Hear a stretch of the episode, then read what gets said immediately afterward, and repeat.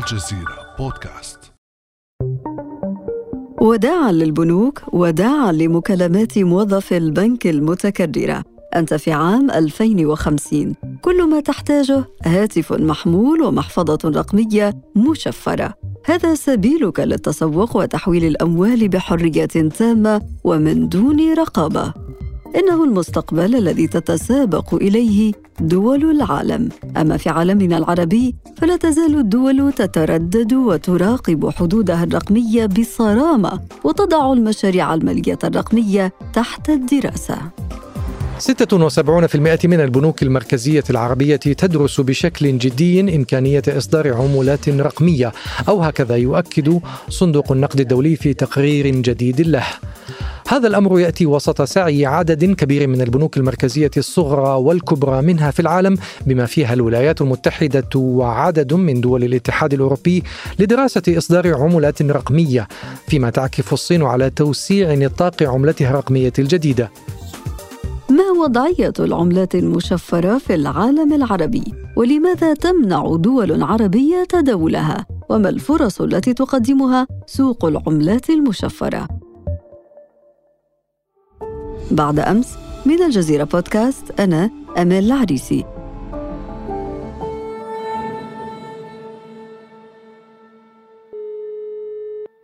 في هذه الحلقة أسعد باستضافة الأستاذ إبراهيم الطاهر الباحث في العملات المشفرة. أهلا وسهلا بك أستاذ إبراهيم. أهلا أستاذ أمال والسادة المستمعين. بداية أستاذ إبراهيم دعنا نقدم نظرة عامة على وضع العملات المشفرة في الدول العربية مقارنة بسوق العملات المشفرة في العالم كيف يبدو المشهد؟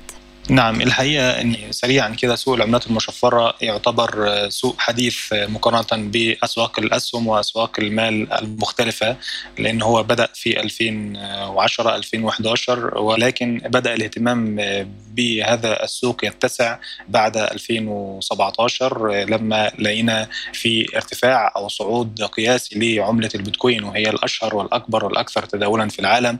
الثلاث سنين الأخيرة شهدت إقبال متزايد من قبل العرب على الدخول في هذا السوق سوق العملات المشفرة وأظهرت الإحصائيات المهتمة بهذا. في نهاية 2021 كنا بنتكلم على ما يقرب من 5 مليون مواطن عربي دخلوا سوق العملات المشفرة.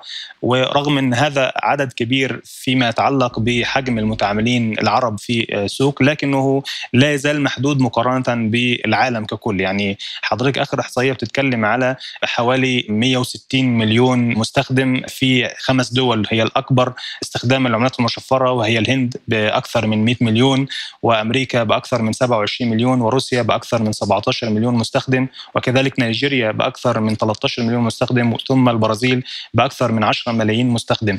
لكن في العالم العربي ما قيمته في هذه الإحصائية؟ وتحديدا في خمس دول هي كانت مصر الأولى بمليون و700 ألف مستخدم للعملات المشفرة وجي بعديها المغرب بحوالي 900 ألف مستخدم ثم السعودية بنحو نصف المليون مستخدم ثم العراق بحوالي 400 ألف مستخدم.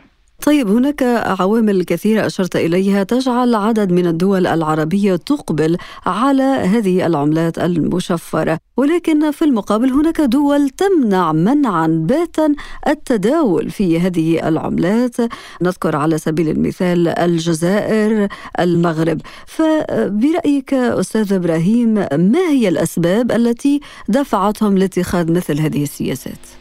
الحقيقة إن معظم الدول العربية لا تزال حتى الآن تتحفظ على السماح للتعامل بالعملات المشفرة لأسباب كثيرة، السبب الأول قد يتعلق بالبنية الاقتصادية لهذه الدول، السبب الثاني مخاوف هذه الدول من الاستغلال السيء أو الخاطئ أو المشبوه للعملات المشفرة في تمويل عمليات مشبوهة مثل غسل الأموال أو تمويل الإرهاب وخلافه، كذلك أيضا من خشية البنوك المركزية من فقد السيطرة على التحكم في النقد داخل الدولة، يعني من أحد أبرز خصائص العملات المشفرة هي اللامركزية وعدم خضوعها لسيطرة البنوك المركزية، وبالتالي وجود نظام بديل أو نظام موازي للنظام المالي الرسمي التي تتحكم بشكل أساسي في البنوك المركزية يهدد بطبيعة الحال وجود أصلا البنوك المركزية في هذه الدول ودورها في التحكم في النقد، كذلك هناك البنوك المركزية تستفيد من عمليات التحويل الرسمية، تحويلات العاملين في الخارج في هذه الدول تستفيد منها البنوك المركزية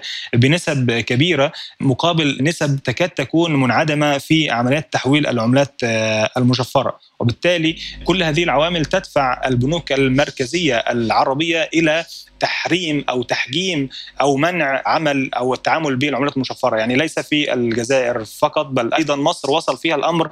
ليس المنع القانوني بل التحريم الفقهي. لكن هناك بعض التجارب حدثت. يعني يمكن من ثلاثة أسابيع حصلت البحرين لأول مرة على رخصة رسمية لبدء تعامل منصة بينانس في البحرين. وده يعتبر أول رخصة في المنطقة العربية لترخيص منصة بحجم بينانس وهي من أكبر منصات التداول العملات المشفرة حول العالم وبالتالي ده قد يكون مؤشر واضح على بدء تغير هذه القناعة لدى الدول العربية خلال الفترة المقبلة. والحقيقة إن كان في تجارب أعلنت عنها عدد من البنوك المركزية لتفادي هذا الأمر وعمل عملة رقمية رسمية ولكن لم تظهر إلى النور بعد.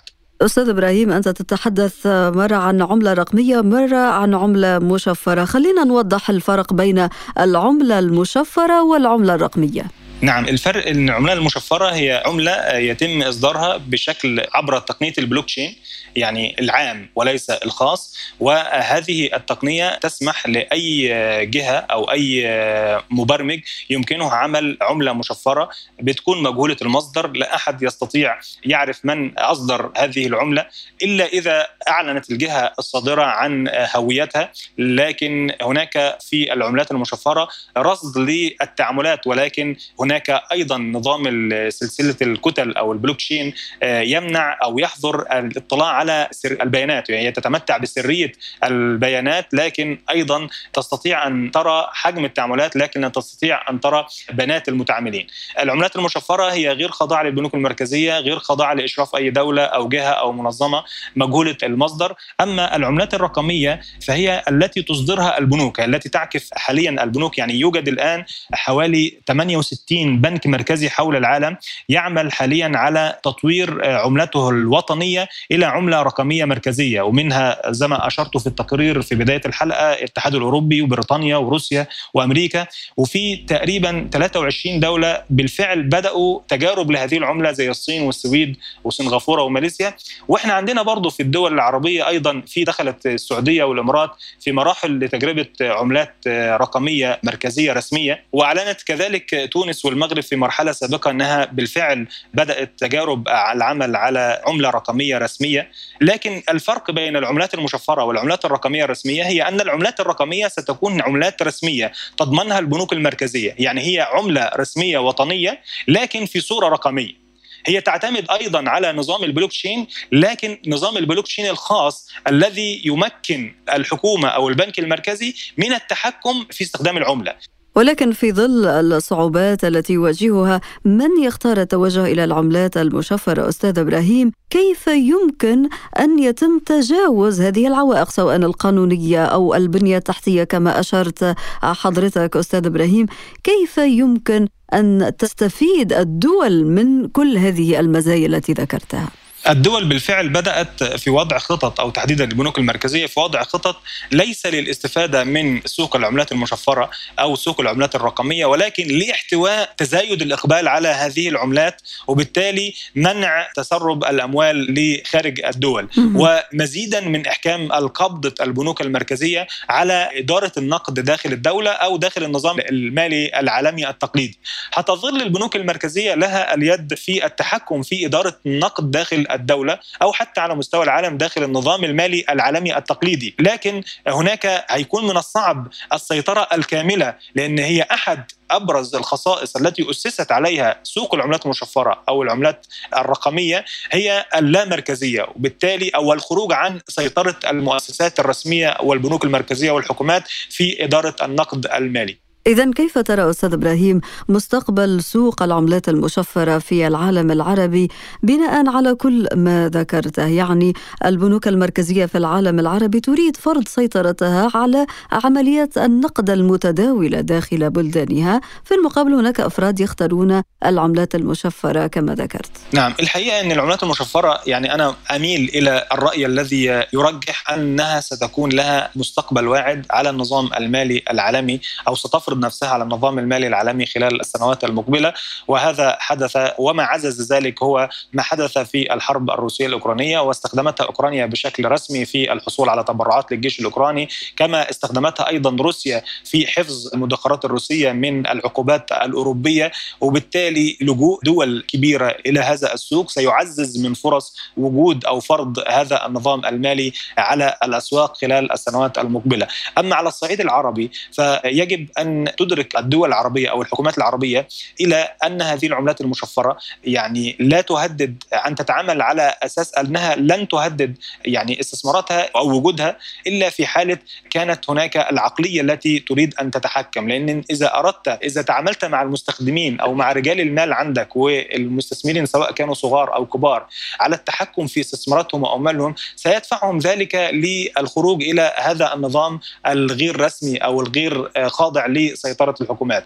إذا كان لديك وعي بأنك تحتوي هذه التعاملات بقوانين وإدارات آه، وبنية تكنولوجية تحتية ويعني تعزز الوعي الرقمي لدى المواطنين عندك. فقد يكون الاحتواء هو أفضل حالا أو شانا لوضعك الاقتصادي من الضغط أو المنع أو التهريب لأن دائما الممنوع مرغوب. أنا أعلم عدد كبير من المواطنين العرب يتواصلون معي بشكل يعني شبه يومي للبحث عن فرص لاستثمار في هذا السوق أو في العملات المشفرة رغم أنهم يعرفون جيدا أنه قد يتعرض إلى ملاحقات قانونية وقضائية إذا ثبت ذلك وبالتالي هو يتحايل على الأمر ويبحث عن شركات سمسرة خارج دولته وبالتالي يعني المنع لن يؤدي إلى وقف التعامل مع العملات المشفرة بل بالعكس قد يزيد وبالتالي على الدول والحكومات والبنوك المركزية العربية أن تبدأ في خطط لاحتواء هذا الأمر. وبالفعل في بعض الدول بدأت ب وهي الخطوة الأولى في الاحتواء أنا شايف إن الخطوة الأولى في احتواء هذا الأمر هو إصدار عملات رقمية رسمية خاضعة لسيطرة وإن كانت خاضعة لسيطرة الحكومات والبنوك المركزية لكنها ستسحب شريحة من المتعاملين لهذا السوق وبالتالي تقلل من حجم التزايد على سوق العملات المشفرة غير الرسمي وبالتالي تستطيع أن تتحكم بشكل أو آخر في عمليات النقد أو إدارة النقد داخل الدولة أو داخل المنطقة العربية بصفة عامة. الأستاذ إبراهيم طاهر الباحث في مجال العملات المشفرة. شكرا جزيلا لك على كل هذه التوضيحات. شكرا وتحياتي لحضرتك وللسادة المستمعين الكرام. كان هذا بعد أمس.